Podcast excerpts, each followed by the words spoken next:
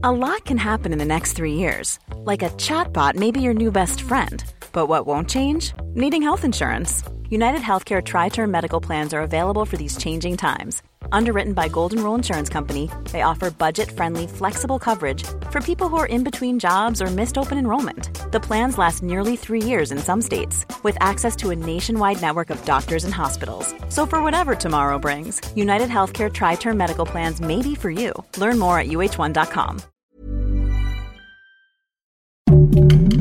Heraldo Podcast, un lugar para tus oídos.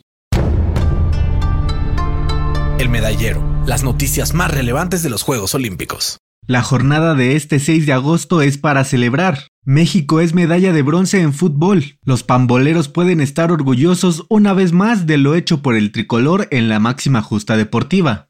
Esta vez no fue el oro como en Londres 2012, pero con una gran actuación se venció a Japón 3 por 1 y se cobró revancha por lo ocurrido en fase de grupos. El equipo de Jaime Lozano superó rápido la tristeza de haber quedado eliminados en penales frente a Brasil y se desquitó con los nipones quienes no pudieron con los nuestros a pesar de ser anfitriones. Los goles de Sebastián Córdoba, Johan Vázquez y Alexis Vega fueron suficientes para que México consiguiera su cuarta presea en Tokio 2020. Además es la segunda presea en la historia del fútbol mexicano dentro de unos Juegos Olímpicos. Enhorabuena. Iván García no corrió con la misma suerte y quedó fuera muy rápido de Tokio 2020 tras no pasar a la semifinal de la plataforma de 10 metros. El clavadista selló su suerte con sus últimos dos saltos que recibieron calificaciones de 3 y hasta 2.5. El esposo de Paola Espinosa quedó muy lejos de su actuación en Londres 2012 donde fue medallista. Ahora dijo adiós a la primera de cambio con un puntaje de 316.95 con lo que acabó en el lugar 24 de 29 participantes. Afortunadamente no todo fueron malas noticias para México, pues Andrés Villarreal sí consiguió meterse a la semifinal al terminar en el noveno sitio. Eso sí, para llegar a la gran final debe mejorar su puntaje ya que solo acceden los primeros 8.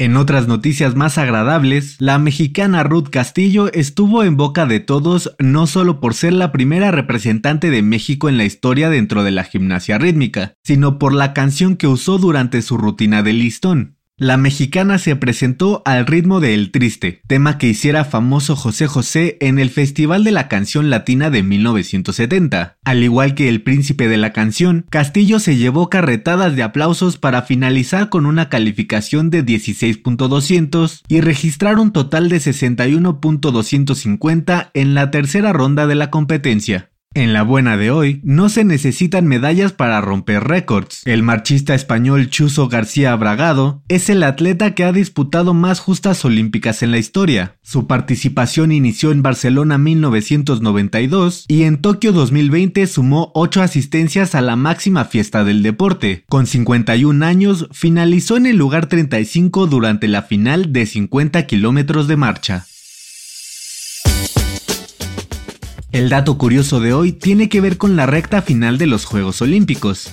Y es que a dos días de su conclusión, muchos se preguntan cuál será la última final que habrá en la máxima justa deportiva, siendo esta el waterpolo masculino que se disputará a las 16.30 horas de Tokio, es decir, dos horas y media antes de lo que será la ceremonia de clausura.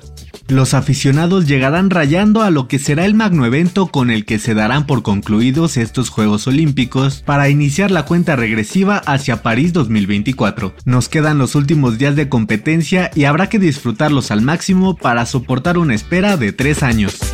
El Medallero es una producción del Heraldo Podcast. Encuentra más información sobre los Juegos Olímpicos de Tokio en heraldodeportes.com.mx y síguenos en nuestras redes sociales para estar enterado de todo lo que acontece en el mundo deportivo.